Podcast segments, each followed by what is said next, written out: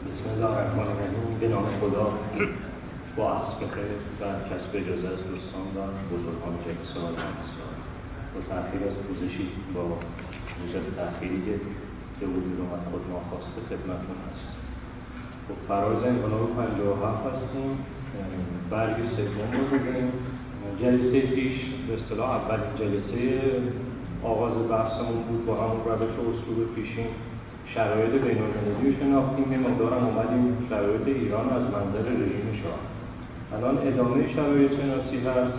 بعد توی در حقیقت تکه دوم بحث فراز رو روایت می‌کنیم از نقطه عطف 54 55 تا 57 زنجیره تحولاتی که منجر به فروپاشی رژیم در حقیقت تاریخی شاهنشاهی در ایران شد و نهایتا جنبندی بحث تا اینجای کار و که چرا فروپاشی صورت گرفت. از جلسه قبل با توجه به اصطلاح زیغ فرصتی که وجود داشت با این اصطلاح پشتبند که بنا هست انشاءالله تا اول مرداد این دور از بحثا تموم شه با یک وقفه یک ماهه که مقارن با تحکیلی های حسینی ارشاد مقدار ماه رو پوشش میده. بعد از تعطیلی ها از انشاءالله از ابتدای شهریور تا آذر که سرفصل دومین سال تشکیل جلسات هست بتونیم یک جنبندی نهایی رو بحثا و فراسا داشته باشیم جنبندی های موضوعی به خاطر اینکه بتونیم تا اول مرداد این دوره رو تموم کنیم و تا 18 تیر هم سرفصل انقلاب رو تموم کنیم یه مقدار لامحاله فشرده تر پیش میریم. جلسه رو به دو تکه تقسیم می‌کنیم. با این تفاوت با گذشته که تکه اول بحث هست تکه دوم ادامه بحث هست و انتهاش پرسش و پاسخ است با توضیحی که خدمتتون دادم شرایط شناسی رو ادامه خب شرایط رو تا اینجا پیش بردیم. شرایط بین المللی که جهان به یک سرفصل انفجاری رسیده بود. واژه انفجاری رو از کتاب برژنسکی در نیمه دهه 1970 وام گرفتیم. برژنسکی که در حقیقت کیفی و استراتژی امریکا هست در طول سی سی و پنج سال گذشته. از ابتدای دهه هفتاد در بین استراتژی های امریکا چهره شد و زمانی که شورای روابط خارجی امریکا از ابتدای دهه هفتاد به سرفصل نوینی وارد شد و با مسایی شورای روابط خارجی امریکا و متحدین امریکا در اروپا و ژاپن کمیسیون سه جانبه در سال 1973 شکل گرفت. نقش برژینسکی هم پررنگتر شد. اونقدر نقش پررنگ بود که از ابتدا مشخص بود در تیم در حقیقت کاری کارتر جای ویژه‌ای داره. طراح اصلی تئوری حقوق بشر بود و انگارش این بودش که جهان اگر تا نیمه دهه هفتاد در سرفصل انقلاب قرار داشت الان از سرفصل انقلاب هم فراتر رفته و در سرفصل انفجار قرار گرفته و وضعیت کشورهای پیرامونی ایالات متحده امریکا که اون زمان حدود سی سی و پنج کشور در بر می‌گرفت انقدر شکل بسته شده به خاطر ساختار استبدادی ساختار تشکیلاتی اداری پوسیده و عدم تحمل نیروهای مخالف حتی نیروهای مخالف پارلمانداری این یک وجه قضیه. و وجه دوم قضیه هم شکاف ویژه اقتصادی بین شمال و جنوب که ناشی از افزایش قیمت نفت 52 و جریان رکود تورمی سالهای 1974 تا 1976 لذا جنبندیش این بود حال که جهان انفجاری و کشورهای متحد ما به هیچ وجه در حقیقت در نازلترین شکل ممکن خود حقوق فردی انسانها رو هم محترم نمیشمارند و اعطا نمی‌کنند. لذا ایالات متحده که دموکرات‌های امریکا در نیمه دهه هفتاد پیشبرنده اصطلاح استراتژی کلانه شدن باید بیان بیستن روی بحث حقوق بشر. لذا وقتی کارتر از نیمه سال 54 ماه و 75 خودشون وارد مبارزات انتخاباتی شد و یک سال رو در فضا سیر کرد بیش از هر چیز در حقیقت تلنگر زد و ضرباهنگ زد به مسئله حقوق بشر در کشورهای پیرامونی امریکا. مشخصا به نظام کره جنوبی که رأسشون موقع پارک چونکی بود به سرهنگان در یونان به آرژانتین و ژنرال ها که قوقا کرده بودند در برزیل در نیکاراگوه و در منطقه ما هم خب ایران شاخص کشورهایی بود که در حوزه حقوق بشر در حقیقت در نمره آخر کلاسی ها و معدودی ها قرار داشتن در اون دوره یک ساله بیش از همه با ایران برخورد شد و میشه گفتش که بخش مهمی است به اصطلاح خود سیاست خارجی امریکا در دوران مبارزات انتخاباتی حد فاصله پاییز 1975 تا پاییز 1976 مصروف مسئله ایران شد و یک اتاق ویژه روی ایران تشکیل دادن.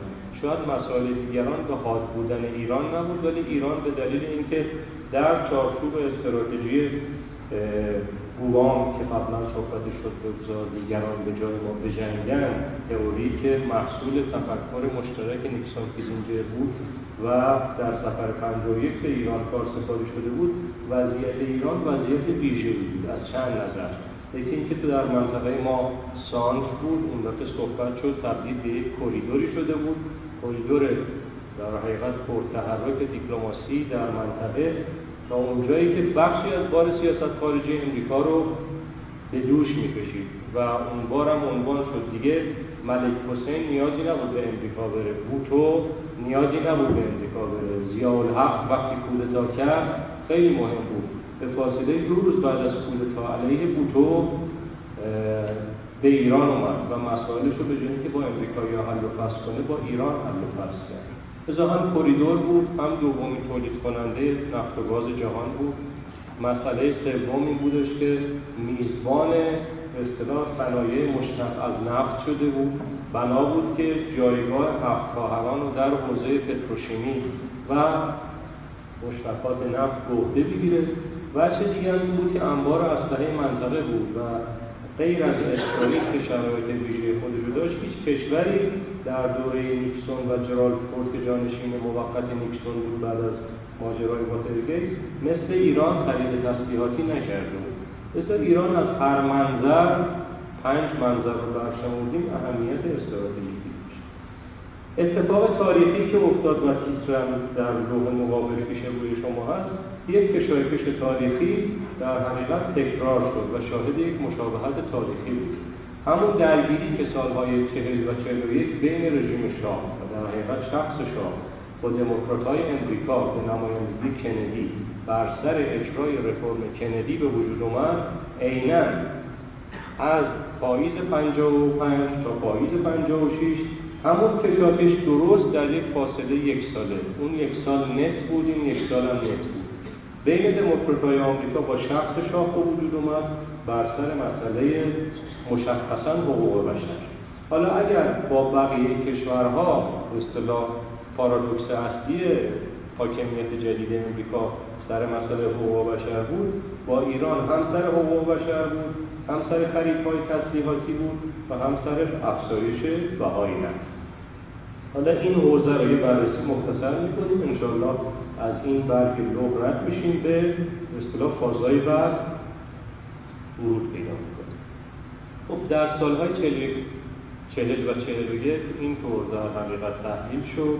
خدمتتون که شاه به قایت محافظگار بود محافظگاری شاه رو در خاطرات نزدیکترین هاش نزدیکترین افرادی که باش بودن مثل فردوس در دوران در حقیقت محصلی در سوئیس باهاش بوده و مثل دیگرانی که سیرهای مشترکی رو باش طی کردن یکی رو عدم جسارتش دست می‌ذارن یکی رو ترس درونیش و جبونیش و زبونیش برخلاف پدرش و یکی هم روی محافظه کاریش و نهایتا اینکه در طول حاکمیتش صرفا ابزار مدیریتیش ابزار کنترلی بود. ابزار کنترلی که در حقیقت سپره بود. امنیتی پلیسی نظامی. غیر از این ابزار کنترلی یا در حقیقت ابزار مدیریتی نداشت.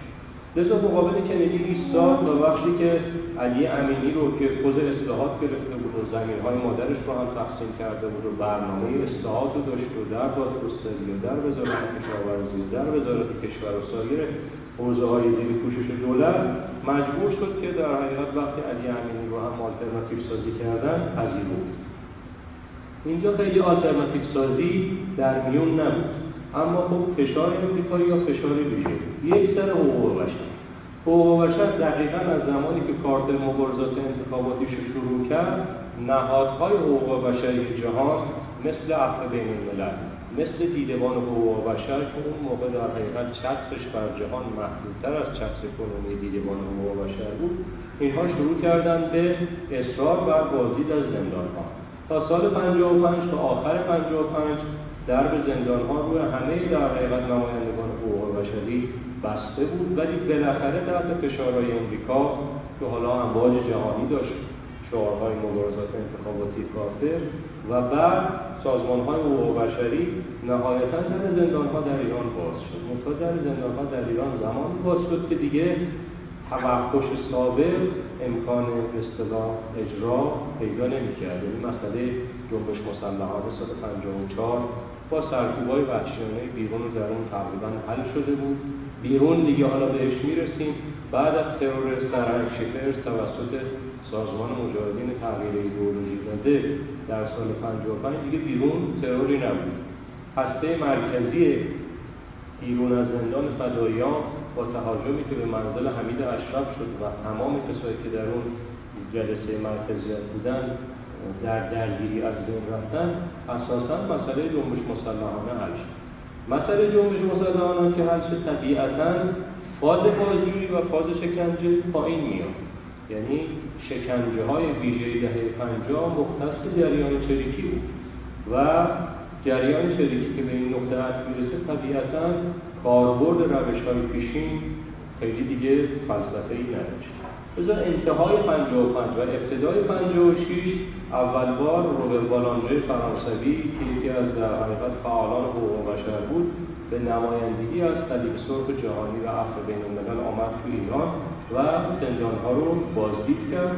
اوایل 56 هم مجددا عفو بین الملل اومد و در ها تا حدودی باز یکی سر مسئله حقوق بشر دومی سر مسئله خرید های تسلیحاتی بود که ابتدای حقیقت روی کار اومدن دموکرات که ملحق می‌شد به انتهای جمهوریکاها بحث بر سر این بود که ایران هواپیمای آواکسن بگیره که این توی امریکا خیلی سر صدا کرد و نهایتا در درون اوپک هم خب ایران موضع قوی داشت.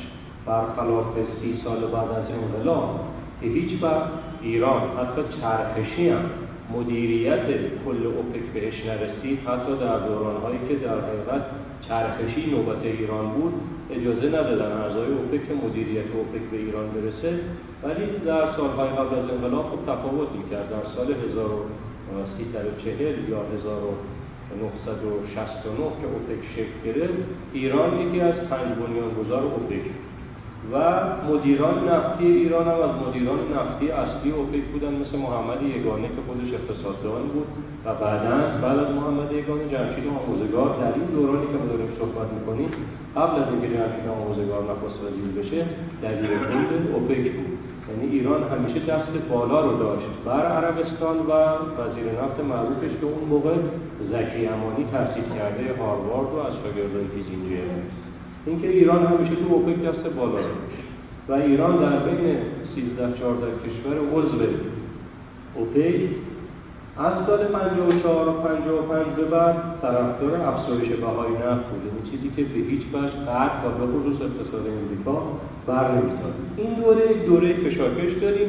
موزگیری ها رو بعضی رو خدمتتون فاکتاش رو براحت می‌کنم که خیلی در شکل و شمایل و جوهره رژیم شاه نبود که با امریکا در حقیقت درگیر ولی تو یک سال درگیری وجود داشت. فاکتورهای متعددی وجود داره که درگیری درگیری نسبتا واقعی بود. اما خب لامحاله به نفع امریکایی ها و به زیان استقلال شکل گرفته و تاریخی شاهنشاهی در ایران رو به هم فاکتایی که خدمتتون می‌خونم مال همون دوران پاییز 55 تا پاییز 56 هست که اوج درگیری ها بود و تکرار کشاکش تاریخی یک ساله مشابه سالهای چهل و چهلیه.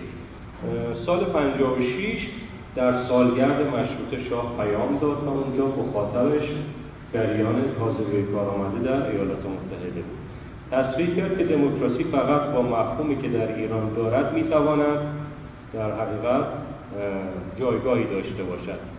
این تکش مهم بود برای ما دموکراسی کالای وارداتی نمی‌تواند باشد. یعنی تصویح کرد که پکیجی که پکیج حقوق بشره ما به شکلی که امریکایی ها میگن نمی‌تونیم در ایران در حقیقت بیاریم و ما سیر به اصطلاح تجربه خودمون رو طی می‌کنیم. اما یکی از مهمترین واکنشهاش تو همون مصاحبه معروف با امیر طاهری سرزمیر وقتی پیهان بود سال 55 درست تقریبا چهار پنج روز قبل از اینکه کارتر سر کار میاد دیگه کارتر شمشیر رو از رو برای ایران بسته بود جمله خیلی تاریخی بود و اساسا در حقیقت از شاه بر نمیومد عنوان کرد که استعمارگران یک باره لیبرال و آزادی خواه و مدافع حقوق انسانها شدن این واکنش ویژه با امریکایی نشون اما مهمترین واکنشش دی پنجاه و پنج بود. عنوان کرد که توی مصاحبه با Business Week که این نشریه در حقیقت دموکراتیک امریکایی و تو چارچوب دموکرات هم به اصطلاح مانور میدن عنوان کرد آنها آزادن معطوف به جریان دموکرات هیئت حاکمه امریکا که روی کار آمده. آنها آزادن که اسلحه خود را به هر کسی که مایلن بفروشند. همانطور که این جملت شده. همونطور که من نیز در مورد, در مورد فروش نفت خودم آزادم. نفت اصلا مال خودش می‌دونست. همچنین به یاد داشته باشید که ایران می‌تواند هر سال برای کالاهای شما یک بازار ده میلیارد دلاری باشد. که در آن صورت آن را از دست خواهد داد. لذا یک خشونه کشید در حد خودش. تو بالا اسلحه نمی‌خواید به من بفروشین نفروشین ولی منم نفتم رو به شما نمیفروشم آزادم به هرکی که می‌خوام بفروشم بفروشم. و نهایتا بازار کالام به جایی که رو شما باز کنم روی مثلا اروپا و ژاپن باز کنم و در حد توان خودش یک شاخوشونه تاریخی کشید. منتها خب سیر به جایی رسید که امکان اصطلاح ادامه درگیری نبود. فشار از اون طرف زیاد بود. از این طرف هم اطرافیان شاه به خصوص شخص فرح که همسرش بود سعی کرد مناسبات ایران امریکا رو تلکیف کنه. یک در حقیقت مثلثی وجود داشت که سعی در تلکیف روابط شاه و کارتر داشت. یک دلش اردشیر زاهدی بود که داماد سابق شاه بود. این زمان دیگه داماد شاه نبود شهناز رو طلاق داده بود. سفیر کبیر امریکا و سفیر کبیر ایران در امریکا اون خب لابی داشت. به خصوص تو جمهوری ها و با کارتر هم ملاقات کرد بعد از پیروزی. سعی داشت که تنش به وجود اومده بین شخص شاه و شخص کارتر رو تقلیل بده. فرح تابستون سال 56 قبل از این تو نقطه اوج های شاه کارتر به امریکا رفت. امریکا یک بنیادهایی داره که معمولا تکنیک های سالانه دارن بنیادی به اسم بنیاد اسپن. که از مدیران اون بنیاد کیزینجر بود و بیشتر دست جمهوری خواه فرح سال 56 تیر 56 به پیکنیک بنیاد اسپن رفت اونجا مذاکراتی کرد اونجا لابی هایی رو تشکیل دادن. یک ضد مثلث خدمت شما فرح بود یک ضد مثلث هم لابی های بین امریکا و رژیم شاه بودن تیپایی مثل علی پاشا صالح که برادر در حقیقت ناخلف مرحوم الله یارخان صالح از نزدیکان مرحوم دکتر مصدق. با مسایی اینا ترتیب داده شد سفر سال 56 شاه آبان 56 شاه به امریکا و نهایتا دو بعد کارتر هم سال 56 محرم محرم که بودن دی 56 به ایران در طول این دو سفر که سفر اول خیلی پرتنش بود و درگیری های شدید دانشجویان ایرانی در آمریکا با پلیس امریکا و مبتل شدن مراسم و و و و و پیش اومد. به حال بعد از این دو سفر روابط در حقیقت رو به عادی شدن گذاشت و دو طرف از این کشاکش که طبیعتا به نفع هیچ کدوم و خصوص که نفع رژیم شاه نبود که خودش بحرانهای داخلی داشت بحرانهای اقتصادی ناشی از برنامه پنجم کابینه رویدان که بعد از 13 سال بی دستاوردی کنار رفته بود و کابینه آموزگار آمده بود هم بحران تشکیلاتی رژیم شاه داشت هم بحران اقتصادی و هم بحران سیاسی ناشی از کشاکشا با امریکاییان لذا مجبور بود که مسائل رو رو به حل ببره خب همزمان با به اصطلاح مذاکرات و لابی ها در میشه گفت بخشی از دوران کشاکشا رو در بر می‌گرفت و بعد از دوران توافق اتفاقاتی ناشی از به اصطلاح چترافکنی و سایه گستری فضای حقوق بشری رو ایران در ایران اتفاق تو ده یازده محور می‌تونیم این تحولات رو در حقیقت ورود کنیم مرور بکنیم تا یک فضای ذهنی آماده داشته باشیم برای ورود به اصطلاح زنجیره تحولات منجر به انقلاب بهمن پنجم در حد فاصله که شاه با دموکراتای امریکا درگیر بود و در همون دورانی هم که مسائل می‌رفت که رو به حل بره و رفت و فتح بشه مسئولان فراز اول حاکمیت مواضعی می‌گرفتن که همسو با فضای بین و فضای حقوق بشری. دهمین سالگرد تشکیل کنفرانس بین المللی حقوق بشر برای اول بار در ایران برپا شد. اساسا هیچ وقت در ایران تا سال 55 56 بحث حقوق بشر نبود. هیچ وقت مراسم سالگرد برگزار نمی‌شد. اینجا مراسم سالگرد برگزار شد با پیامی که شاه به نمایش داده بود. فرح مواضع در حقیقت متناسب با دوران به طور جدی می‌گیره بیش از همه می‌گیره مثلا تاریخ رو دیگه نمی کنم از در وقت صرف جویی بشه. انتقاد کردن حق مردم است یا در همون بنیاد اصفن سخنرانی کرد تصریح کرد که توجه به حقوق فرد در ایران ریشه عمیقی دارد یا باز در ایران تصریح کرد در ایران محدودیتی برای آزادی های با ارزش نیست. داریوش همایون که مدتی بعد از این صحبتش وزیر اطلاعات جهانگردی کابینه آموزگار شد. به عنوان به اصطلاح در اون حاکمیتی که مدیر انتشارات فرانکفورت بود اظهار نظر کرد که ترس از انتقاد نباید در کسی وجود داشته باشد. حتی اشرف خواهر شاه که اصلا توی فازا نبود تو سازمان ملل سخنرانی کرد و عنوان کرد که ایران شکنجه رو محکوم می‌کنه. شاه در مصاحبه با یکی از اصطلاح خبرنگارای امریکا اون مصاحبه مصاحبه خیلی ویژه‌ای هست. سال 55 اگر که دوستان روزنامه ها رو مراجعه کنند مصاحبه بسیار بسیار تهاجمیه. خبرنگار امریکایی مثل یک بازجو و شاه با همه تبخترش مثل یک شکنجهگره اونجا خبرنگار خیلی تصریح می‌کنه هنوز در زندان هم روی به اصطلاح مجامع حقوق بشری باز نشده اونجا خبرنگار خیلی تصریح می‌کنه که به نظر ما الان در زندان های شما شکنجه وجود داره. شاه تصریح می‌کنه که نه از شکنجه وجود نداره. سه چهار بار رفت و برگشت میشه.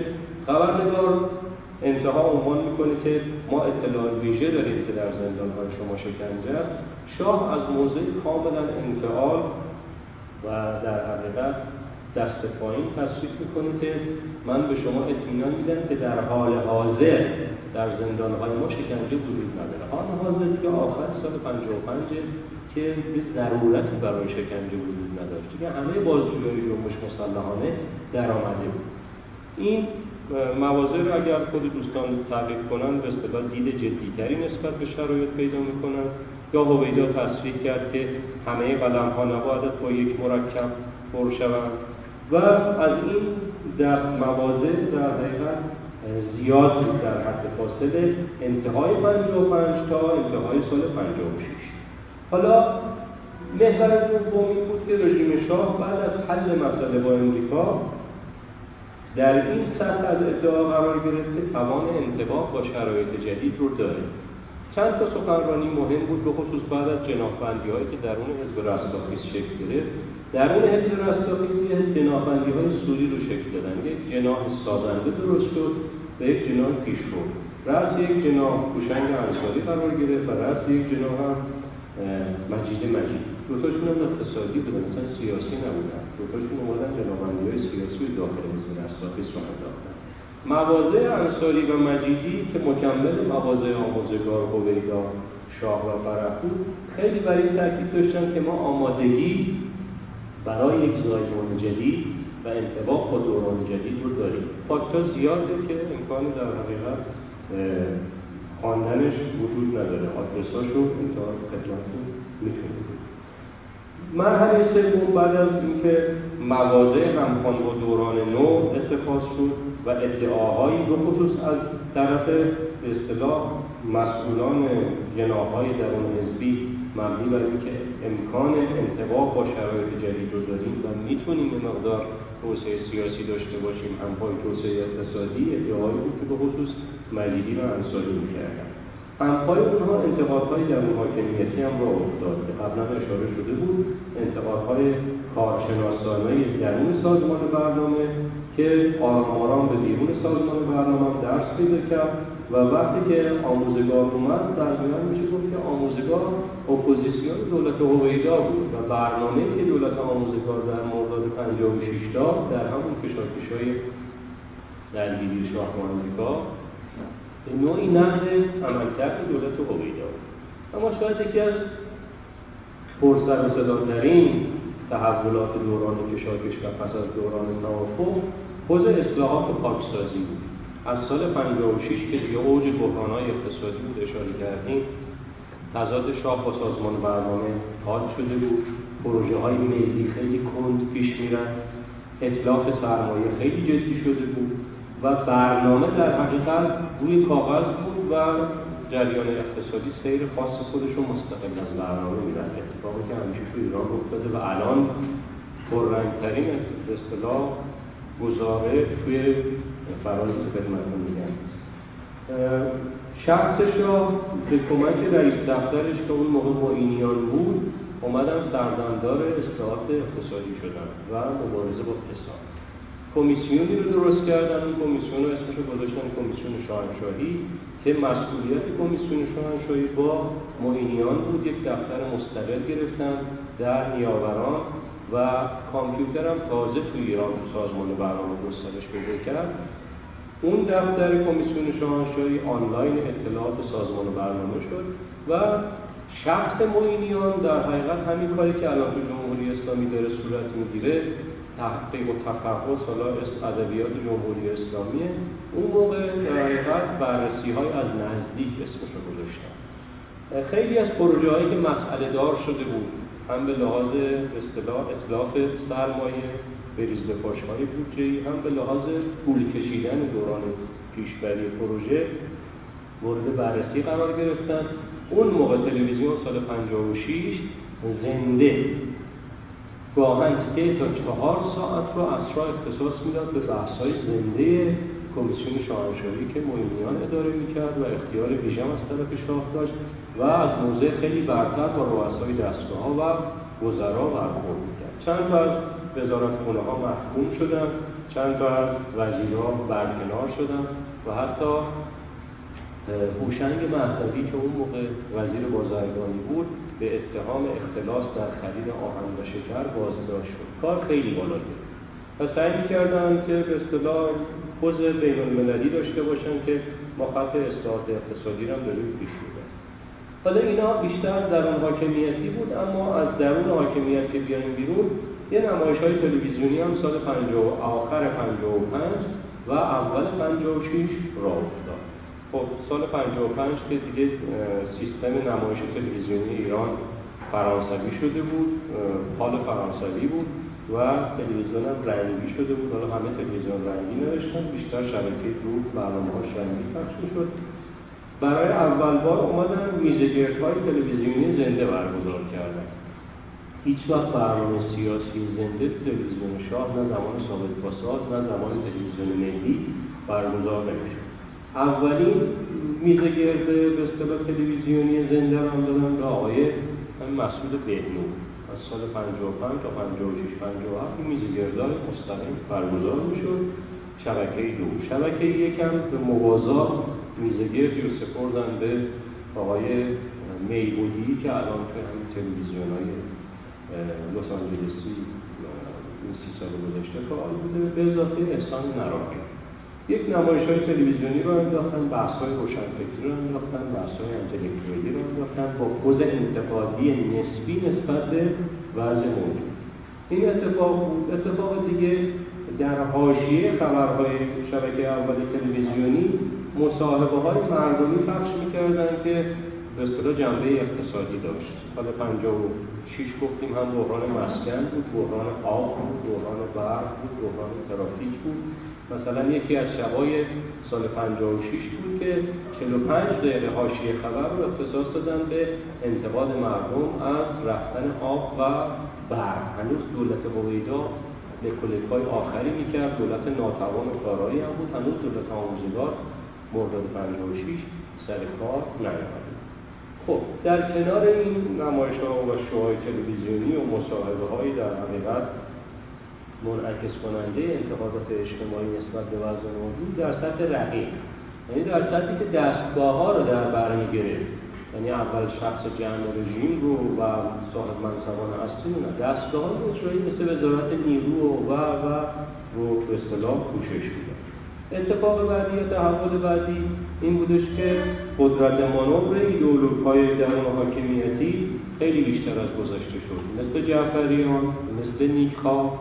مثل سید حسین نصر که رئیس انجمن فلسفه شاهنشاهی بود و مثل احسان نراقی رامسر سال 55 56 نشست در حقیقت آموزشی رامسر هر سال برگزار می‌شد. صحنه‌گردانم آقای احسان نراقی بود. نشست های 55 56 رو می‌تونید تو روزنامه رستاخیز تعقیب کنید. جدیترین نشست های انتقادی نسبت به نظام آموزشی ایران هم نظام آموزش پرورش هم نظام دانشگاهی. این فضاها باز شد و به اصطلاح شاهد شلتاق ایدولوگ‌های درون حاکمیتی بود. اندک گشایشی تو بازار فیلم به وجود اومد یعنی از اواخر 55 تا اوایل 56 دست وارد کنندگان فیلم مقدار باز شد. قبلش وارد کنندگان فیلم حالا فیلم های عرف مشخصی رو می‌تونستن از امریکا و اروپا وارد کنن. ولی از این به بعد فیلم هایی تو بازار ایران که قبلا نیامده بود. مثلا آخر 55 و اول 56 یه فیلمی اومد که دو سه ماه هم روی اکران بود. فیلمی بود تحت عنوان فارنهایت 451 فارنهایت 451 داستان خیلی قشنگی داشت. احتمالاً بچه ها بعضیشون دیدن شبکه دیدی باشه. یک گروه اصطلاح فاشیست و کتاب سوز بودن که یکی از چیز نه جغرافیا نداشت. مثلا معلوم نبود مشخص نبود کشور. یک کشور اروپایی. اینها شهر به شهر می‌رفتن. با هیچ کس کار نداشتن. فقط می‌رفتن که راه کتابخونه ها رو آتیش می‌زدن و کتاب ها رو در حقیقت میسوزوندن و کتابخونه تخریب می‌کردن. یه شهری بود که در حقیقت تو نوبت تهاجم این گروه کتاب سوز بود فیلم خیلی قشنگ بود.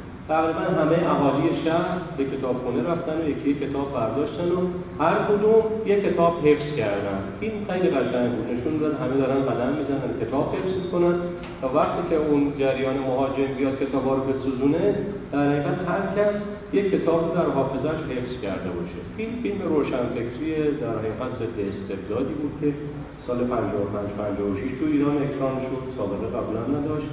از آخر 55 اول بار فیلم های چینی به ایران وارد شدن. خب فیلم های چینی هنوز فضای مثلا انقلاب فرهنگی چین بود و سمپاتی به ماو بود و فیلم های چینی هم خب هم بار طبقاتی داشتن هم بار سیاسی داشتن.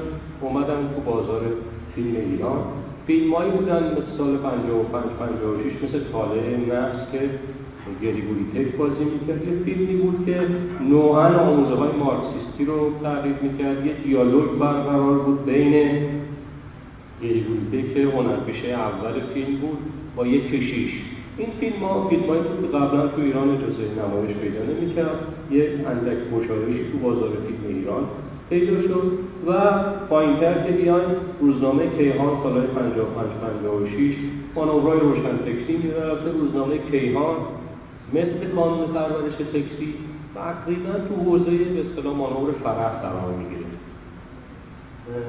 تو این دوتا حوزه بخشی از منتقدین چپ به کار گرفته شده بودن. هم توی کانون پرورش فکری کودکان و نوجوانان که اونجا خانم دیلی علی من ندیمه فرح پهلوی مسئولیت اونجا رو به داشت. جا برای در حقیقت همکاری با بعضی از به اصطلاح تیپ های درجه دو و درجه سه روشنفکران چپ باز بود. تو روزنامه کیهان هم به همین ترتیب. تو روزنامه کیهان یه مقدار سال 55 56 مانورهای روشنفکری بیش از گذشته داده شد. یا روزنامه رستاخیز مثلا سال 55 56 یک صفحه روشنفکری باز کرد. بعد برای اول بار سال 55 با مرحوم شاملو و خانمش آیلین مصاحبه صورت دادن که دو صفحه روزنامه رستاخیز اون موقع رو پوشش می‌داد. اتفاقای نسبتا مهمی بود اون زمان. و نهایتا دیگه این موج تا اول سال 57 اومد که دیگه 57 دیگه تو ایران فاز انقلاب. سال 57 برای اول بار تعدادی از دانشجویانی که دستگیر شده بودن برایشون محاکمات علنی ترتیب داده شد و وکیلشون هم همین آقای لاهیجی بودن عبدالکریم لاهیجی بودن که اون محاکمات هم تا حدودی سر صدا کرد. اولین محاکمه بود که بعد از محاکمه علنی مرحوم مهدی رضایی سال 50 و 51 در ایران بعد از 6 سال برگزار می‌شد. این اتفاقات به اصطلاح توی دوران کشاکش با دموکراتای امریکا و بعد از توافق با دموکراتای امریکا در ایران شاهد و ناظرش بود. حالا شرایط رو از منظر رژیم شاه و فضای بینالمللی و درگیری یک ساله شاه و دموکراتای امریکا تا حد امکان شناسایی کردیم. با همون آهنگ نسبتا تون شرایط شناسی رو ادامه میدیم. این بار دریچه رو برمیگشاییم بر جامعه ایران. قبلا در ابتدای دهه پنجاه در جنبش چهل و پنجاه یک بخشبندی کردیم جامعه ایران رو. یک جامعه اخص یک جامعه خاص و یک جامعه عام رو برش دادیم. الان با همون طبقه بندی میایم ببینیم که اینها چه تحولاتی رو از سر میگذرانند خب جامعه اخص جامعه بود که در حقیقت مسیر جنبش مسلحانه رو می‌رفت به این مفهوم میگیم جامعه اخص یعنی در حقیقت در چارچوب مشت چریکی. مبارزه مسلحانه سازماندهی مخفی زیرزمینی و شبکه بندی. و اول که قبلا صحبت کردیم این چنین نیروی نیروی هستش که در حقیقت تمام قامت آمده و برای خودش یک عمر متوسط شیش ماهه رو همچنین که گفتیم مرحوم با کلی در دادگاه مطرح کرده بود که ما می‌دانیم که شیش ماه بیشتر زنده نیستیم. به این خاطر که نیروی در حقیقت ویژه اسمش رو گذاشتیم جامعه اخص. به خاطر مشتی که اتخاذ کرد و به خاطر عمر مفیدی که داشت و عمر مفید ها به خصوص برای بنیان گذاران دو جریان مجاهدین و فدایی واقعا عمر خیلی خیلی کوتاهی بود که دیگه نهایتا تا میانه سال 51 قطع داد. یعنی یک معدل سنی 29 ساله که بنیان گذار بود از میان رفتن به این خاطر میگیم جامعه مبارزاتی اخص. خب بخش سمت راست لوحی که مورد اصطلاح مشاهدتون هست برمیگرده به سازمان مجاهدین. بخش چپ برمیگرده به کلیکای فدایی. بخش پایین هم جنبندی به اصطلاح وضعیت آن دورانی جامعه اخصی هست که الان مورد بحث خب مجاهدین در دوره که ما داریم ازشون صحبت می‌کنیم میانه دهه 1350 خب خلع نسل بنیانگذار طور جدی حس میشه با طبعاتی که داشته. حالا طبعات هم روشی بوده هم به خصوص منشی بوده مشی بوده همه جانب بوده. به خصوص روشی و منشی. خلع نسل بنیانگذار در حقیقت به طور جدی حس میشه و بعد از بنیانگذاران تیپهایی بودن مثلا مثل مرحوم کاظم زول انوار که از تیپهای به اصطلاح ویژه‌ای درون سازمان مجاهدین بود. کاظم زول انوار ویژگیش این بود که وقتی سال 50 دستگیر شد سال 54 هم حالا میگیم که طور به شهادت رسید. طرحهای ترور بیرون از زندان رو مرحوم کاظم زول انوار می‌داد خیلی مهمه. یکی داخل زندان باشه فضای بیرون رو هم قطع رابطه داشته باشه باهاش خیلی هم از فضای پلیسی بیرون و حجم امکانات و اصطلاح تجهیزات و امنیتی رژیم مطلع نباشه ولی می‌تونه طرح ترور بده و نقشه ترور بده به بیرون. به همین خاطر در اون سازمان مجاهدین به مرحوم زول انوار می‌گفتن فرمان زول انوار. یه تیپ ویژه زول انوار هم تیپ ایدئولوژیک بود هم تیپ پراتیک و نظامی بود و هم تیپ بسیار بسیار اخلاقی. یعنی بعد از بنیان گذاران در حقیقت بار منش و روش رو در اون سازمان مجاهدین مرحوم کاظم زلانوار به دوش می‌کشید.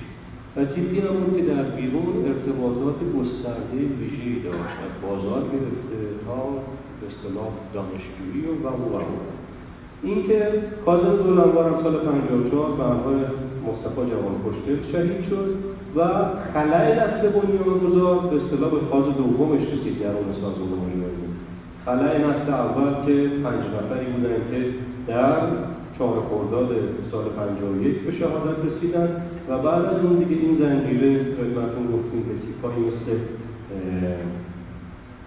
زلعنبان می‌رسه و نیمه دهه پنجاه خلع به طور جدی وجود داره. حالا طبقات تشکیلاتی و روشی و منشی خاص خودش هم داشت. اینجا سازمان مجاهدین دارای ساختار دو رهبر است. طبیعتا کسانی که بیرون هستند مستقل از رهبری یا حداقل مرتبط با رهبری درون زندان عمل می‌کنن. یه رهبری درون زندان هم در نیمه دهه پنجاه وجود داشته. اینکه لامحاله یه سازمانی که به اصطلاح اصل سانترالیسم از اصول حیاتی براش اینجا دو کانونی میشه. یه رهبری بیرون داره یه رهبری داخل زندان. که حالا ارتباطات خاص خودشون هم طبیعتا با هم داره از به اصطلاح میانه سال 52 آرام آرام یک روزنه عقیدتی هم باز میشه. که این روزنه عقیدتی به اصطلاح مثل تور ماهیگیری یا تور پرده یا تور سینی ضد حشره که مشاهده می‌کنین اول یه نقطه است. اگر که قابلیت ترمیم نداشته باشه باز باز باز تا شکاف در حقیقت اساس این اتفاق یعنی حد فاصل روزنه تا شکاف دو سال در درون سازمان مجاهدین به اصطلاح به طول انجام از تقریبا ماهای آغازین سال 52 تا ماهای آغازین سال 54 یه دوره در حقیقت فشرده نفسی و پرتنش ایدئولوژیک دو ساله تا نهایتا اون روزنه خب سازوکار تشکیلاتی خودشو پیدا می‌کنه.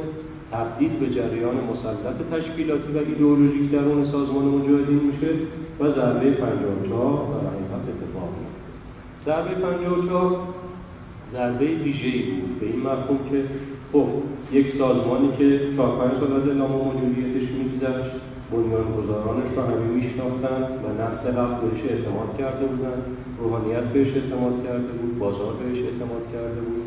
اعتماد بازار به این سازمان اعتماد ویژه‌ای بود.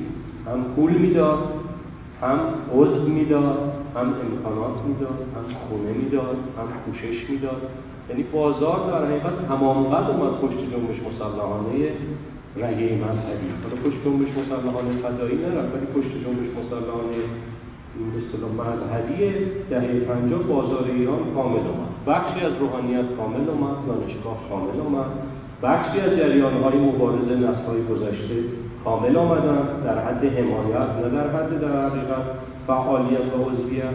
بذار وقتی که سازمانی که نقطه در حقیقت آرزوها و امکانات دورانی قرار گرفته بود امکانات تدریس می‌شد نفر براش میومد خونه براش میومد پوشش براش میومد و به اصطلاح نقطه آمال همه نیروها قرار گرفته بود. سال 54 که اعلام موجودیت مارکسیستی در سازمان مجاهدین و اتفاق ترور شریف باقفی و مرحوم سمدیه رخ داد در حقیقت ذهنها همه فرو یعنی برای دوم بار اتفاق تشکیلاتی تو ایران رخ داد اتفاق اول این بود که حزب توده با شعار به اصطلاح صلح و با شعار آزادی اومد. منهای در حقیقت ایدئولوژی مارکسیستی ولی زمانی که در حقیقت به قدرت رسید و به قدرت اجتماعی رسید نقاب برداشت و ایدئولوژی در حقیقت خودش عیان کرد. اینجا اتفاق نسبتا مشابهی افتاد. جریانی که حالا بنیانگذارانش به اصطلاح مذهبی بودن بچه مذهبی هایی بودن که هم خودشون تربیت مذهبی داشتن و هم تربیت مذهبی خانوادگی داشتن. هم خودشون آموزش دیده بودن هم خودشون آموزگار شدن. تا متاسفانه 54 که اتفاق افتاد همه فرو ریختن و منجر هم به راستروی هایی شد درون زندان و بیرون زندان هم منجر به اصطلاح ضربه خوردن باورها اون که سال 54 که این اتفاق افتاد بیانیه به اصطلاح سبز بیرون اومد بیانیه اعلام مواضع ایدئولوژیک بیرون اومد و آیه از روی آرم برداشته شد و سازمان مجاهدین در حقیقت با تغییر ایدئولوژی جایگزین سازمان مجاهدین به اصطلاح مذهبی مشخص ابتدای تأسیس قرار گرفت. خب اتفاق اول این بود که خب تبلیغی هم که سازمان جایگزین می‌کرد سازمان پیکار که مذهب دیگر در ایران عنصر استراتژیک و تحول آفرین نیست. اول ضربه به اصطلاح مذهب وارد شد. اساسا این انگار به وجود اومد که مذهب نمی‌تواند عنصر مبارز و تحول آفرین تاریخی و اجتماعی در جامعه ایران باشه. این ضربه اول بود. ضربه دوم ضربه به اعتماد تشکیلاتی بود. یعنی خب بالاخره فردی مثل نژاد از درون انجمن اسلامی جوشیده بود و توی به اصطلاح دالانهای مبارزاتی چپ و راست گشته بود و مورد اعتماد همه قرار گرفته بود خیلی اهمیت داره. سازمانی با این معدل سنی 25 6 ساله مورد اعتماد نسل مبارزاتی یا نسل‌های مبارزاتی قبل از خودش با این معدل سنی بیش از دو برابر این اتفاق تو ایران تکرار نشد. الان هم که می‌بینید گپ جدی وجود داره بین نسل‌های در حقیقت قبلی با نسل‌های جدید. حالا فارغ از در حقیقت عنصر سیاسی و مبارزاتی تو اجتماعی هم گپ جدی وجود داره. ولی اون دوره در حقیقت سکه دوران خیلی اهمیت داشت. به نام نسل بنیانگذار مجاهدین به محوریت مرحوم حنیف نژاد زده شده این در ضربه سکم انصافا همه مشارکت کردن. بخشی از روحانیت مشارکت کرد بازار مشارکت کرد نسل بنیانگذار نهضت آزادی مشارکت کرد. یعنی همه معید حامی جریان شد. حالا در حقیقت سکه در این گردش هزار باره خودش و اینکه قدیمیان میگن سیب رو به هوا بنداز هزار چرخ می‌زنه تا به زمین برسه و در حقیقت همین تمثیل حرکت جوهری که سیب در این حرکت هم خودش نو به نو میشه هم پیرامونش نو به نو میشه. سازمان مجاهدین متاسفانه این سیر رو کرد و اون سکه در این دوران به اسم بهرام آرام و تغییر شهرام. خب هر انسانی در حقیقت اونقدر که ما از هستی می‌فهمیم مجاز هست که به اصطلاح مشی و روش و منش و دیدگاه خودش و هستی شناسیش و جهانبینیش و ایدئولوژی خودش انتخاب کنه و حتی خودش تغییر بده. حالا تو تغییر خودش هست و خدا دیگه به کسی ارتباطی نداره. یه آیه کلیدی هست مربوط به ارتباط تا قرآن توی قرآن. آیه خیلی کلیدیه. بی جهت سه بار تکرار نکرده. میگه که فردی هست که مؤمنه در حقیقت مرتد میشه. مؤمن میشه مرتد میشه. مؤمن میشه مرتد میشه. سه بار خیلی تمثیل جدی هست. تو پیغمبر یه کار نداشته باش. نهایتا ما در نقطه فرجامین با اون مواجه هستیم. از این آیه در میاد که هر کس مخیر تکلیف خودش رو نسبت به جهان پیرامونش با خودش خودش روشن کنه. ولی دیگه اون فرد مجاز نیست که در حقیقت سرنوشت جریان رو سرنوشت یک پریود مبارزاتی رو تغییر بده. اون جریانی که در اون سازمان مجاهدین مارکسیست شد حالا از این منظر می‌تونی بگی خب حق انسانیش بوده به اصطلاح ایدئولوژی جدید انتخاب کنه. خب توی سیری هم به اونجا رسیدن. اونا هم بچه مذهبی هایی بودن که فکر می‌کردن دیگه قرآن و اون خدایی که قبلا در ذهنشون بود پاسخگوی این دوره نیست. حالا به انگاره دیگه ای رسیدن و واقعا مثلا فکر می‌کردن که مثلا مارکسیسم هم علم مبارزه است. خیلی برای حرجه نیست. البته افت هست که کسی از یک منزلگاه ایدئولوژیک به یک منزلگاه ایدئولوژیک نقل مکان کنه. این افته. ولی بیش از افت نمیشه چیزی براش در حقیقت در نظر گرفت ولی فاجعه اونجاست که بخوای یک سازمانی که سازمان مذهبی بوده. مردم در حقیقت مذهبی یک جامعه بهش امکانات دادن. بهش پول دادن بهش اسلحه دادن بهش در حقیقت عضو دادن. خیلی مهمه. بخشی از اعضای مجاهدین در حقیقت بچه های مذهبی پدرانی بودن که در بازار میخ فروش و زیگ فروش و خودکار فروش و برنج فروش بودن. خیلی مهم بود. یعنی بازار جریان سنتی جامعه ایران از هر نظر به جریان نوتاسیز مجاهدین با تابلوی که نجات در حقیقت حاملش بود اعتماد کرد. ولی این جریان خب تضاد ایدئولوژیک و مسلحانه حل کرد. یعنی همون انتقادی که مثلا به فداییان به اصطلاح اسلام و جریان عبد خدایی و جریان نواب وارد بود که تضاد فکری رو با کسروی مسلحانه حل کردن کسروی رو ترور کردن با هر کسی که به باش به تضاد فکری می ترورش می‌کردن اینها هم کاری کردن. اینها در حقیقت با توجه به اینکه تغییر ایدئولوژی داده بودن مدعی بودن که جامعه ایران دو قطب داره. قطب اول قطب پرولتری هست که قطب پیشبرنده است و قطب تعیین کننده تاریخ. همچنان که این قطب همه جهان رو تغییر داده و نمایندگانش ما هستیم ادعای شهرام و آرام داشتن. این قطب هم قطب در حقیقت خورده برجوازی مذهبی است. جریان عقب مونده و جریان ارتجاعی جریانی که در حقیقت ارتباط تاریخی به جریان سرمایداری تجاری و روحانیت در ایران داره که یه جریان بالنده نیست. پس ما که در نقطه ارتفاع هستیم و او در نقطه ادنا هست ما مخیر هستیم اون تصویر تاریخی بکنیم. یعنی فلسفه ترور شریف شریف و فلسفه ترور سمدی لباف این بود. ولی جریان مقابلش که هنوز جریان مذهبی بود کار نکرد. خب مرحوم سمدی لباف که همون اردیبهشت 54 بردن سر قرار رو که کوچه در حقیقت در یکی از کوچه های خیابان ری محاصرش کردن و ترورش کردن. اونجا تقابل دو تا دیدگاه که اون زمان سازمان مجاهدین یعنی انسان ها در بزنگاه های ایدئولوژی واقعیشون رو در حقیقت عیان می‌کنن. اونجا بهرام آرام اسلحه کشید و شلیک کرد به سمدیه لفاف سمدیه لفاف اسلحه کشید تیر هوایی زد به خاطر اینکه در حقیقت رفیق سابقش رو فراری بده. این تفاوت دو ایدئولوژی بود. اسلحه رو روی هر کس که به کار نمی‌برن که. سمدیه در قواده یکی از مساجد قبل از این قضایه گیر محاصره شد. اسلحه کشید. به کادر شلیک کرد به بدنش. به سرباز که کنار کادر شلیک کرد به پاش. این خیلی مهم بود.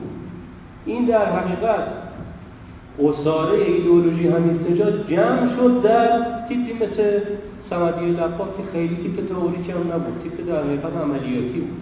ما کلاس دهم بودیم سمدیه رو بردن تلویزیون هم اردی بهشت پنجاه و چهار بود که دستگیر شده بود بعد از شکنجه های وحشیانه فکر می‌کنم آره اردی بهش بردن و بردنش تلویزیون. اونجا خودش مثلا تصویر می‌کرد که من تیپ عملیاتی سازمان مجاهدین بودم و خیلی تیپ تئوریکی نبودم. ولی این فردی که خیلی هم تیپ تئوریکی نبوده به اندازه بهرام شهرام و کتاب نخونده بوده ولی در حقیقت سر موضوع ایدئولوژی خودش ایستاد. او بر ارتفاع ایستاد اونها بر حدیث ایستادن اونها سقوط کردن. اینطور نیست. هر کس به تعامل سکسی برسه مجاز باشه. در حقیقت سلاح بکشه و تصویه کنه و اینو بزنه و اونو بزنه و خودشو برتر بدونه و بقیه ادنا بدونه و تصویه کنه. جریان ضربه 54 جریانی بود که در حقیقت از انسانیت هم برید. مشکل در حقیقت تاریخی مبارزات ایران با سال 54 بیشتر اینه. یعنی همه امکانات یک جریان مذهبی رو که جامعه مذهبی ایران بهش اعطا کرده بود مصادره کرد. جریان مقابلش رو اخراج کرد جریان مقابلش رو تصفیه کرد و در حقیقت بیشترین باور به اصطلاح بیشترین ضربه به هم به باور تشکیلاتی مردم وارد شد. بعد از تجربه سالهای 20 و 30 توده. اینجا هم ضربه تشکیلاتی بود هم ضربه ایدئولوژیک بود ضربه ضربه در حقیقت متاسفانه ویژه‌ای حالا خیلی امکان و فرصت نیست که مثلا رو وجوه ایدئولوژیک ضربه بایستیم موضوع در حقیقت ما هم نیست. اینجا مثلا یه مرور عمومی تاریخ سیاسی هست بر تحولات پیش از این نمیشه ایستاد ولی بعد از ضربه خود جریان هم عمل می‌کرد. برای اینکه ما بگیم ما هستیم. سال 55 آخرین ترور صورت گرفت. ترور سرهنگ شفرز امریکایی بود که در تشکیلات سرمستشاری امریکا در ایران فعالیت می‌کرد. اون رو در حقیقت بیدلیل ترور کردن که بگن هم ما هستیم و هنوز هم مشک قبول داریم در حالی که دیگه از مشک هم عبور کرده بودن. جریان پیکار جریان سه شد. جریانی که در حقیقت شوروی هم سوسیال امپریالیست بعدن دونست و اساسا از ایدئولوژی پیکار بعد از ضربه 54 دست بردن به سلاح و مبارزه مسلحانه در نمیومد ولی این عملیات نشون دهنده این بود که نه ما هنوز هستیم و به مشم اعتقاد اعتقاد داریم. در حالی که دیگه سال 55 و 56 و 57 که اولین کنگره رو تو خارج از کشور گذاشتن مشم رو هم پس گرفتن. خب اما خود سازمان مجاهدین در اون زندان که هنوز مذهبی بودن بعد از به اصطلاح ریزش های که در اون زندان بیرون زندان برخوردی که با مسئله 54 کردن برخورد تشکیلاتی بود با این ضربه عقیدتی. این هم ضعف بود. یعنی مسئله 54 مشخصا یک به اصطلاح اتفاق ایدئولوژیک و اتفاق عقیدتی بود و اتفاق تشکیلاتیش اتفاق ثانویه بود. ولی به هر ترتیب سازمان مجاهدین در سال 54 به بعد ابا کرد از در حقیقت تحلیل عقیدتی ضربه سال 54 سال 57 سال 57 سلسله بحث های گذاشته شد در دانشگاه تربیت معلم. که اونجا آقای ابریشمچی هشت جلسه اومد. مخاطبم تمام دانشجویی بود.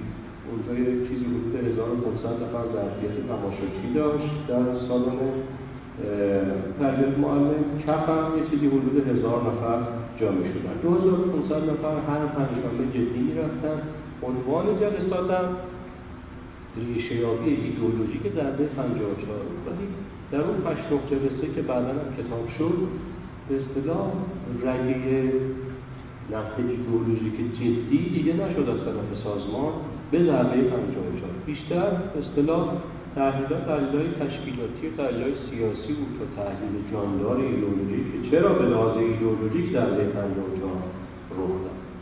حالا اینکه درون زندان رهبری مجاهدین با مسئله ضربه 54 که ضربه ایدئولوژیک بود از جنس عقیدتی برخورد تشکیلاتی پیشه کرد.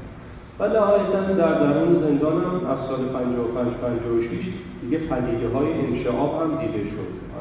با دکتر میلانی شروع شد. دکتر میلانی از اعضای اولیه بود که از همکلاسی های مرحوم حنیف نژاد در تبریز بود. و الان اصطلاحی ساده ای هستیشون و مطب داره در یکی از مناطق جنوبی تهران. سیاسی نیستش ایشون از سال 55 و بعد زنجیر رسید به کلیم رستگاه که بعد از انقلاب با اسم مستعار رهسپاه کتاب های ایدئولوژیک منتشر کرد الان هم ایشون هنوز هستن و بعدم رسید به به اصطلاح انشعاب آقای میسمی و جریان پیرامونش. این به اصطلاح وضعیتی بود که سازمان در میانه دهه 1350 دورانی که داریم ازش صحبت می‌کنیم درش سیر اما فدایی خب تنش های ایدئولوژیک مشابه مجاهدین رو نداشتن یه وحدت ایدئولوژیک وحدت تشکیلاتی داشتن یک تشکیلات متمرکز درون زندان داشتن و یک تشکیلات عمل کننده بیرون از زندان به محوریت مرحوم حمید اشرف خب سال 53 این سالهایی که داریم ازش صحبت می‌کنیم دست به ترور طبقاتی زدن شهریور 53 ترور فاتح بود. فاتح مالک کارخانه جهانچیت بود که کارگران جهانچیت رو در مرداد 56 به کمک گارد و ساواک سرکوب کرد کشتار کرد در اون کارخانه جهانچیت و فاتح رو ترور کردن. بازی های آسیایی سال 1974 یا شهریور 1953 در تهران برگزار شد. بازیهایی که در تهران برگزار شد خب اسرائیل و همه به عراق و کشورهای مسلمان و منطقه تحریم کرده بودن. ولی رژیم شاه اسرائیل دعوت که اسرائیل سن بایکوت حتی دیگه بعد از سال 53 که هیچ وجه نتونست تو حوزه آسیا فعالیت ورزشی داشته باشه رفت تو حوزه اروپا. از 1975 دیگه رفت تو اروپا تا الان که 2008 هست تو حوزه های مختلف توی بازی های اروپایی فعالیت می‌کنه. آسیایی ها تردش کرد. اینکه شاه دعوتشون کرد و همه ورزشکارا رو بردن توی دهکده المپیک که تقریبا جنب مجموعه ورزشی آریامر و موقع آزادی الان بود. ولی اسرائیلی ها رو بردن توی دانشگاه پلیس. دانشگاه پلیس همین زیر کلانتری سوار بود. توی نزدیک چهارراه قصر بردن توی محیط نظامی.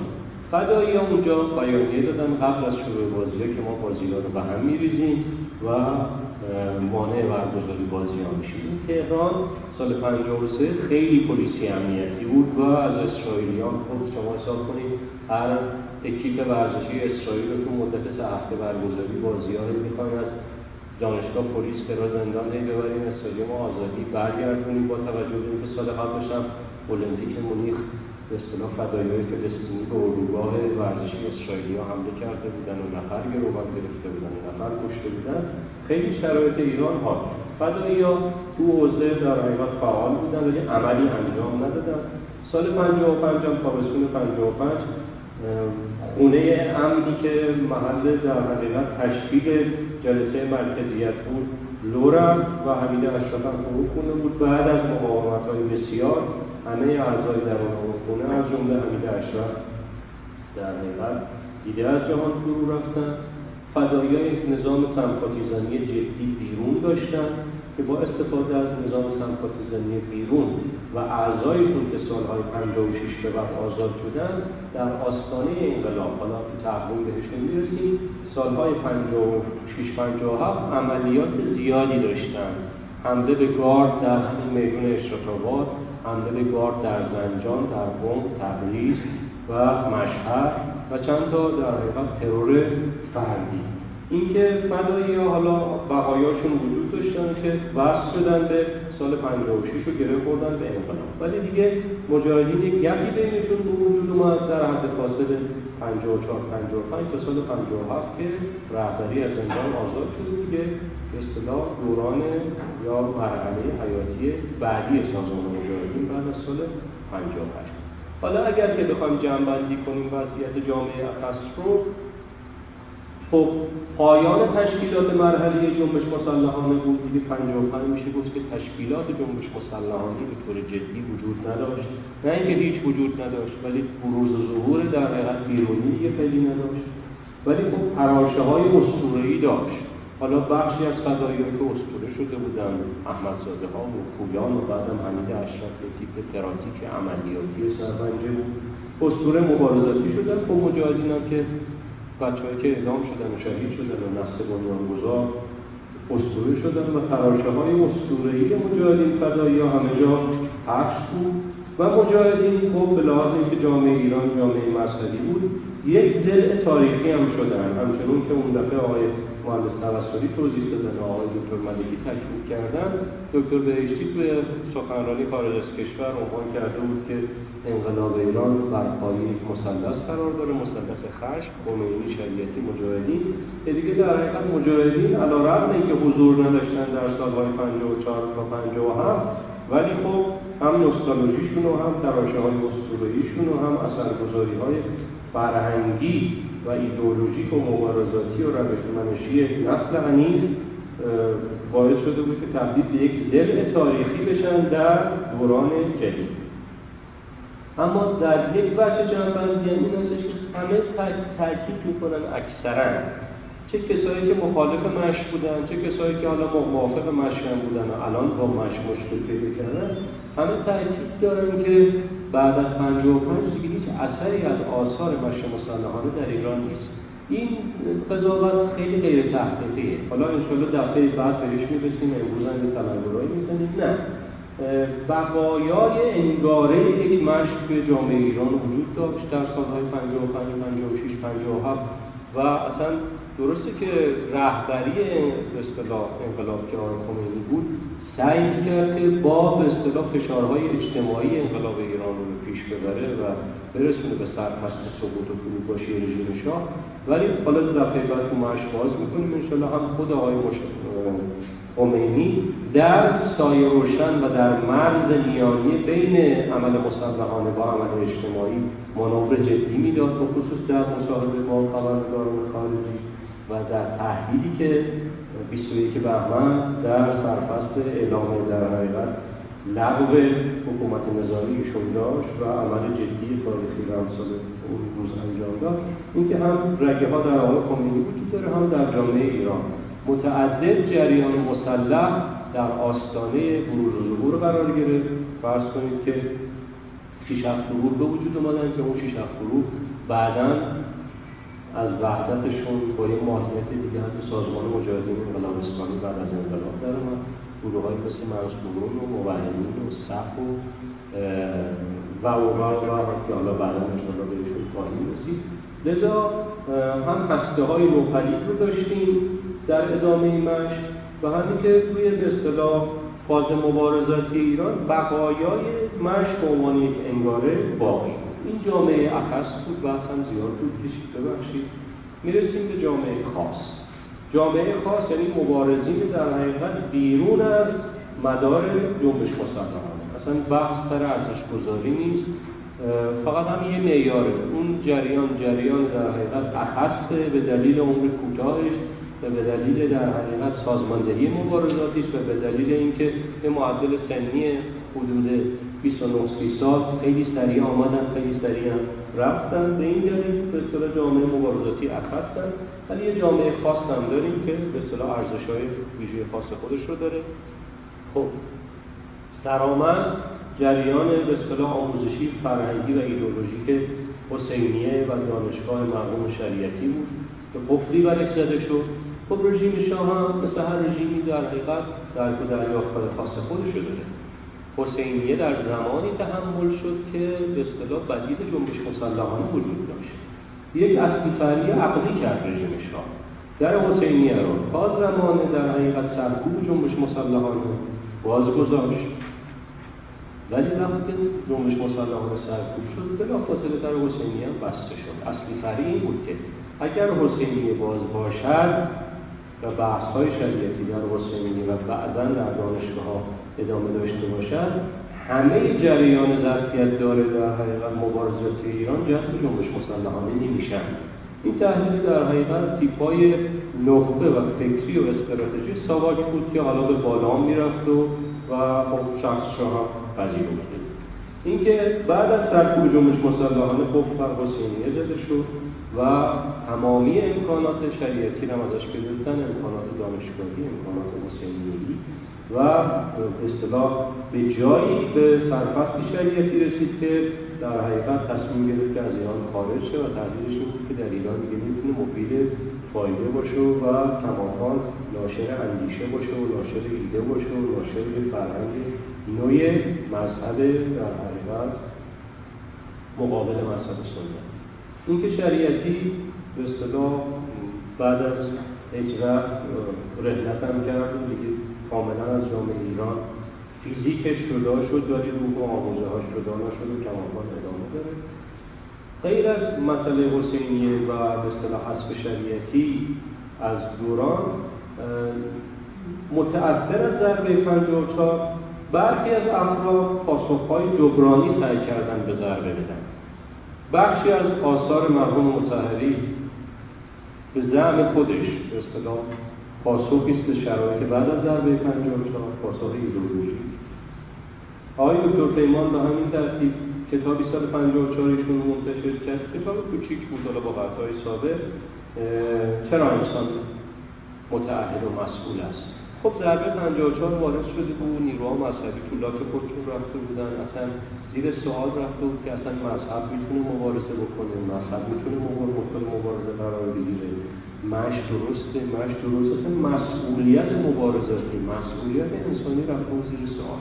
اون کتاب پاسخی بود به در حقیقت که نه انسان هنوز مسئول هست به رغم ضرباتی که وارد شد. آقای شیخ علی تهرانی هم که اون موقع مثل تو مشهد چاپس بود کتابی رو بعد از 54 چاپ کرد کتاب شناخت. که بعد از انقلاب مثلا ایشون هم عنوان کرد که کتاب شناخت به نوعی مقابله با فضای ایدئولوژی که بعد از سال 54 اینکه بخشی از در حقیقت تیپای فکری مذهبی حالا چه روحانی چه غیر روحانی آمدن پاسخهای جبرانی دادن به زن خودشون به ضربه 54 نیروهایی هم در آستانه احراز هویت قرار گرفتن. آقای مهندس توسلی اشاره کردن سال 56 با گرد همایی به اصطلاح تیپ‌های روشنفکری اون روز مثل دکتر پیمان میر حسین موسوی که سال 60 نخست وزیر شد. آقای عبدالعلی بازرگان که الان در ایران نیستن. آقای یزدان حاج حمزه آقای سید محمد مهدی جعفری. و تعدادی دیگه جریانی درست شد تحت عنوان جنبش مسلمانان ایران. جریان جریان هویتی بود. جریان تشکیلاتی نبود و ده دوازده تا بیانیه تحلیلی بیرون اومد. اون بیانیه های تحلیلی رو اگر دوستان بخونن بیانیه های کیفی هست.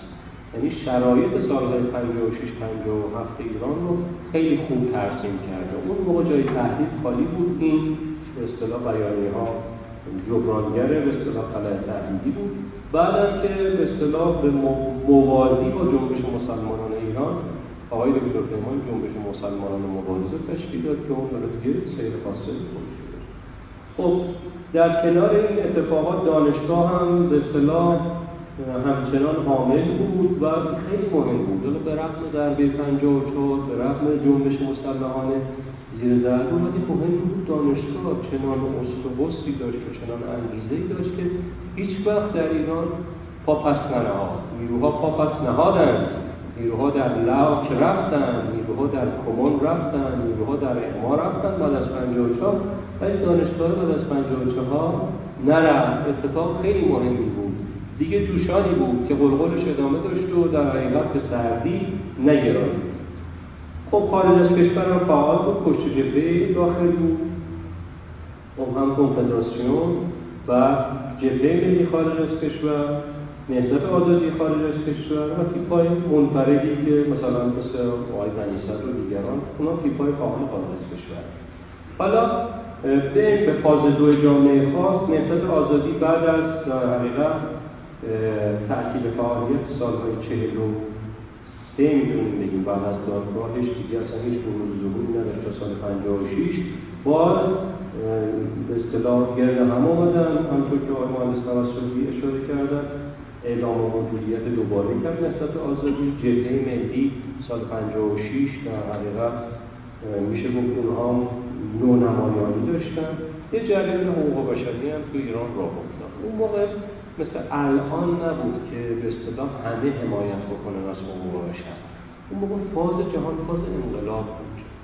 حقوق بشر هم با توجه به اینکه کارتر و دموکراتای امریکا آمده پیشه پشتش یه مقدار افت داشت که به اصطلاح جریان های انقلابی برن توی سر مسئله حقوق بشر. گفتن نه انقلاب به اصطلاح با خون و با مبارزه به راه خودشو باز می‌کنه و ما تو کار حقوق بشر نمیریم و تو پوش کارتر نمیریم.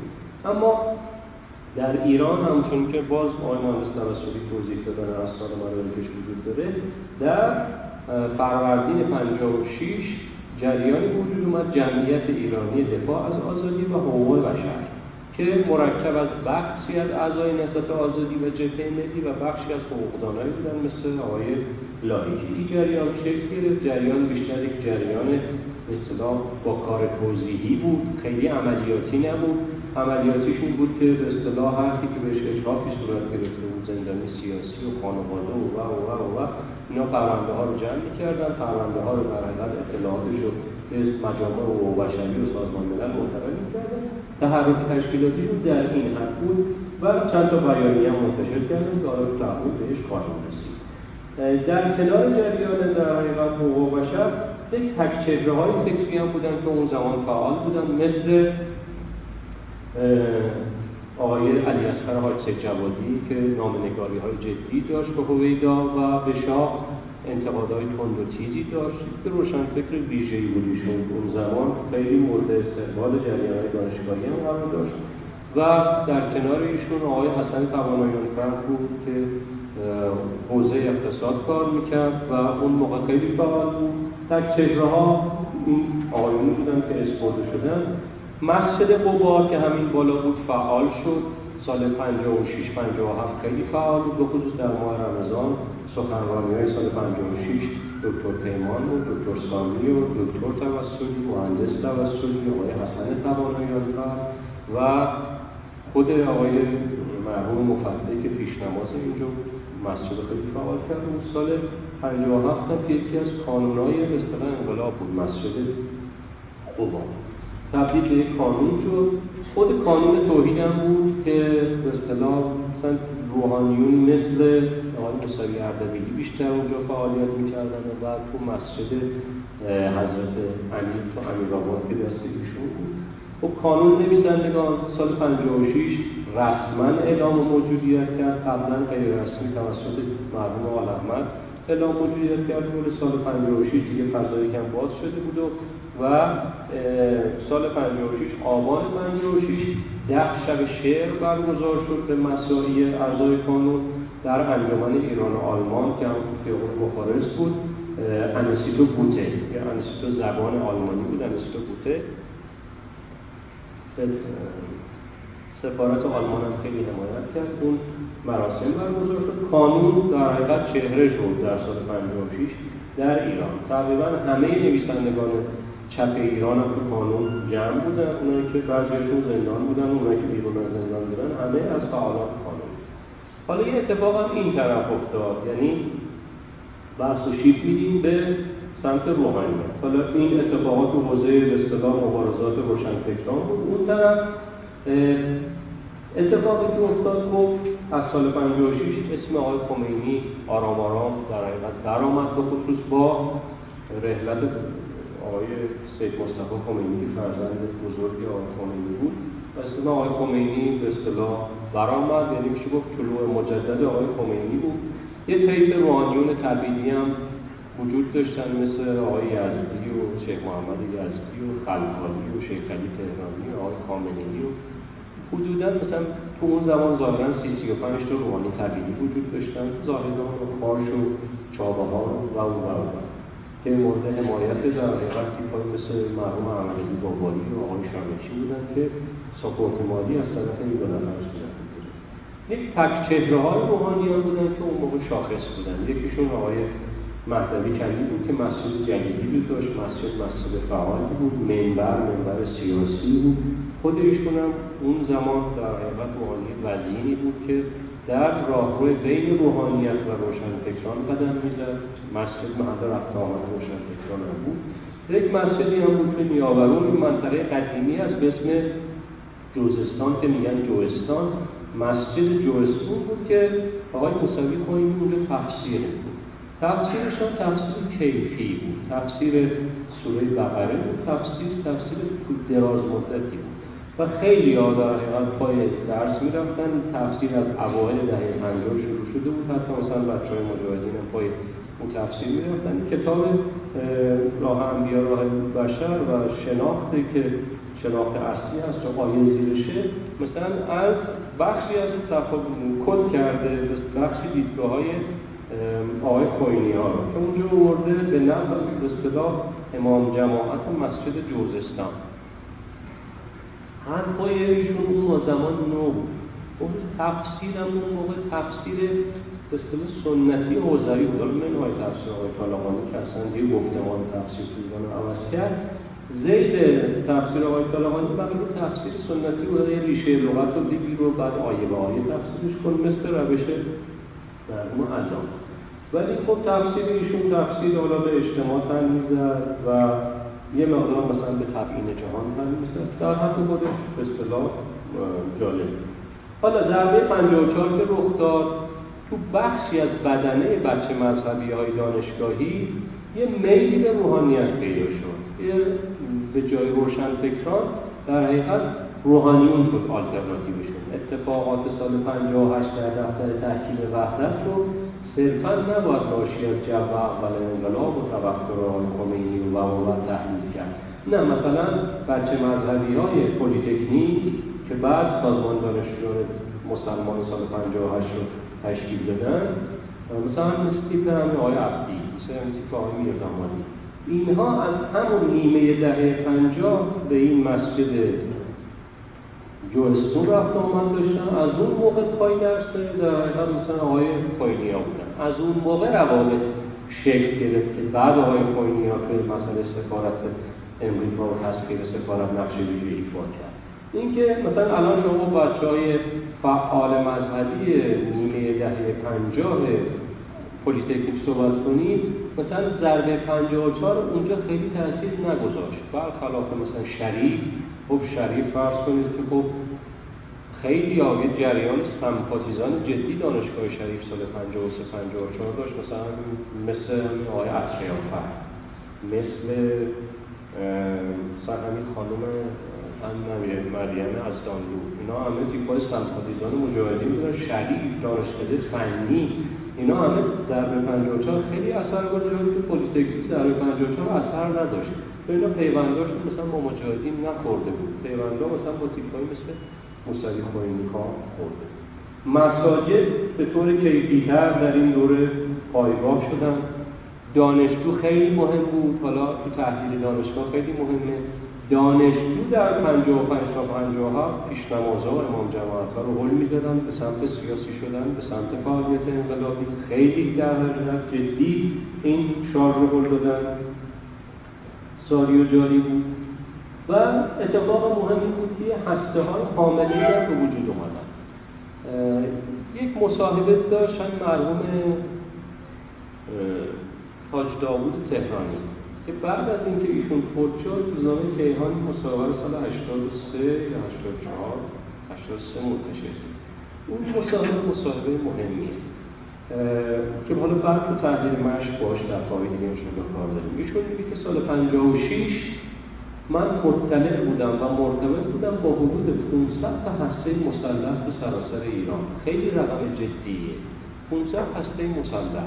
این هسته ها هسته بودن که 56 57 در حقیقت کوکتل مولوتوف به دست شدن. و چون انقلاب در حقیقت همون مشق به اصطلاح دهه 50 رو پیش بردن. که حالا بعدا انشاءالله بهش اشاره خواهیم این هسته های حامله به وجود اومدن. یعنی اینم مهم بود. به رفت سرکوب جنبش مسلحانه به رفت اتفاق 54 این جامعه مذهبی ایران نخشکی. انقدر زنده بود که بعد از این اتفاقات باز سرکار بود باز هسته تشکیل می‌داد باز بحث داشت باز به اصطلاح مثلا شما 56 می‌تونستیم به خونه های کوچیکی وارد که حالا خونه ها ما تو محل های سنتی پرده داشت. هر کسی هم نمی‌تونست اون خونه ها از اون حیات اول که رد می‌شدید رو به پرده دوم که می‌رفتید می‌دیدید کنار حوز و تو حوز و تو توالت در حقیقت بیرونی که اصطلاحا تو حیات بود بنده صد تا شیشه کوکتل مولوتوفه 56 57 یعنی نشون دهنده بود که این هسته ها جدی هست هسته ها حالا هم دانشجویی بودن هم محلی بودن انشالله تو جلسات بعد باز کرد. هسته های حامله جدی بودن و سنتی های پایکار هم تو مساجد و تو بازار و تو محلات به طور جدی وجود داشتن. تو همین نیمه دهه 50 که داریم صحبت می‌کنیم شبکه غزال حسنی هم که 47 48 به وجود اومده بود. یکی از در حقیقت اسپانسرهای خانواده های زندانیای سیاسی و موقع بود. 54 56 گسترش تشکیلاتی پیدا کرد. حالا 55 56 یه سری پاتوهام پیدا شد. مثلا یه پاساژی بود توی منطقه بازار و همین خیابون گذرجانهری ناصر خسرو. اون پاساژ پاساژی بود دو سه طبقه بود می‌رفتید توش مثلا 40 50 تا کتاب فروشی بود. همه به اصطلاح نمایندگی های انتشارات قوم و شهرهای مذهبی ایران اونجا بودن به اضافه اینکه مثلا چند تا انتشاراتی سنتی جدی هم داشت بود پاساژ که پاساژ اصلا پاتوق بود.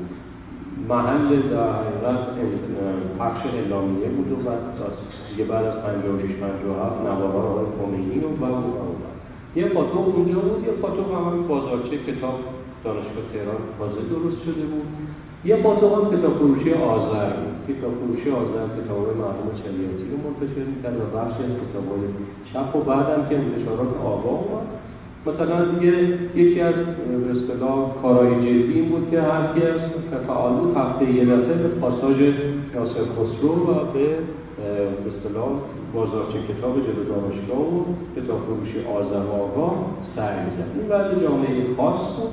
حالا یه جامعه عام هم داریم. خیلی معذرت می‌خوام. بحث بود زیاد چون کشید الان هفتاد بیش از هفتاد پنج شده سعی می‌کنم سریع جمعش کنم. آخرین لوحی این خب جامعه عامم داریم. خب جامعه عامم که نسل‌های به اصطلاح طیف‌های غیر مبارز بودن آرام آرام نیمه دهه پنجاه به یک گارد گرفتن تاریخی نسبت به رژیم شاه رسیده بودن. و بالاخره هر کس هر جا بود مشاهداتی داشت. حالا جنبش مسلحانه درست سرکوب شد. ولی خب اینا بهترین بچه های خانواده ها بهترین بچه های محل ها بهترین بچه های شهرها بهترین بچه های دانشگاه ها بودن. این خیلی مهم بود. مثلا خود حنیف نژاد اشاره شد مثلا مرحوم حنیف عکسش به عنوان افسر وظیفه نمونه تا قبل از دستگیریش تو پادگان که در حقیقت محل خدمتش بوده توی اتاق فرمان پادگان که تیمسار بوده بوده. یعنی همه جا شناخته شده بودن. تیپا کیفی بودن. هر جا می‌رفتن خود بالاخره فضا ایجاد می‌کردن جمع ایجاد می‌کردن. رد پای اخلاقی به جون گذاشتن. خب اینا وقتی دستگیر شدن وقتی اعدام شدن وقتی شهید شدن همه جا در حقیقت بالاخره تراشهای فکری ایجاد می‌کردن. مثلا همه به اصطلاح براشون تو تبریز تو تهران برای همه نسبت سوال بود. مثلا چرا هنی؟ مرامش چی بود؟ روشش چی بود؟ منشش چی بود؟ اینا هی تو ذهنا می‌رفت هی به اصطلاح کریستالا بسته می‌شد هی فایلای ذهنی در حقیقت باز و بسته می‌شد روی این اطلاع خب این یه بچه قضیه بود حیفای سنتی بسیار مرزدار شده بودن با رژیم شاه مثلا تا این زمان مثلا خانواده های سنتی تلویزیون نداشتن اغلب رادیو نداشتن. اگر رادیو هم داشتن ممکن بود فقط اخبار گوش بدن یا مثلا داستان شب گوش بدن جانی دلیل گوش بدن در گوش و کنار شهر گوش بدن موسیقی رو کمتر گوش می‌دادن. حالا اینجا در کنار طیفای سنتی مرزدار به طیف روشنفکری محض 54 به بعد وجود اومد یعنی بعد از سرکوب جنبش مسلحانه و ضربه 54 یه طیف روشنفکری محض خلده است. به وجود اومد. مثلا یکی از پاتوقا همین سینما شهر قصه بود که جنب سینما شهر فرنگ بود. اونجا 54 به بعد می‌رفتیم. مثلا تو سالن انتظار که می‌رفتیم سالن تا بود بود. همه به لا استثنا سیگار میکشتن. هیچ کی با هیچ کی حرف نمی‌زد. همه به اصطلاح رو به رو نگاه می‌کردن. بعد یک سری فیلم ها اومد مثل فیلم سوت دلان که آقای خاتمی درسته. فیلم در حقیقت مرگ فقط توش بود. هیچ پیامی جز مرگ نداشت. بعد مثلا کیمیایی هم مثلا توی فضاها نبود. ولی سال 54 مثلا متأثر از فضا فیلم غزل درست کرد. فرانکیشه اول فیلم هم که فیلم درونگراوش فردین بود. یعنی این موجه به اصطلاح روشنفکری مست مثلا به هم کیمیایی و فردین و اینا هم که شعالی حاتمی که اصلا هیچ وقت می‌تونن توی فضاهای روشنفکری نبودن ولی این فیلم ها اومد و خدمت شما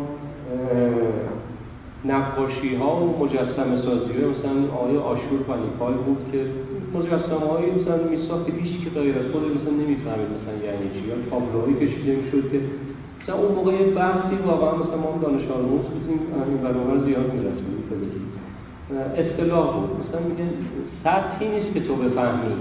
این سطحی نیست که تو بفهمی. ما سال 54 56 بود روشنفکری در حقیقت محض بیرون اومده بود که این نشانه ها نشانه های اون موقع بود. جریان محض روشنفکری شکل گرفت.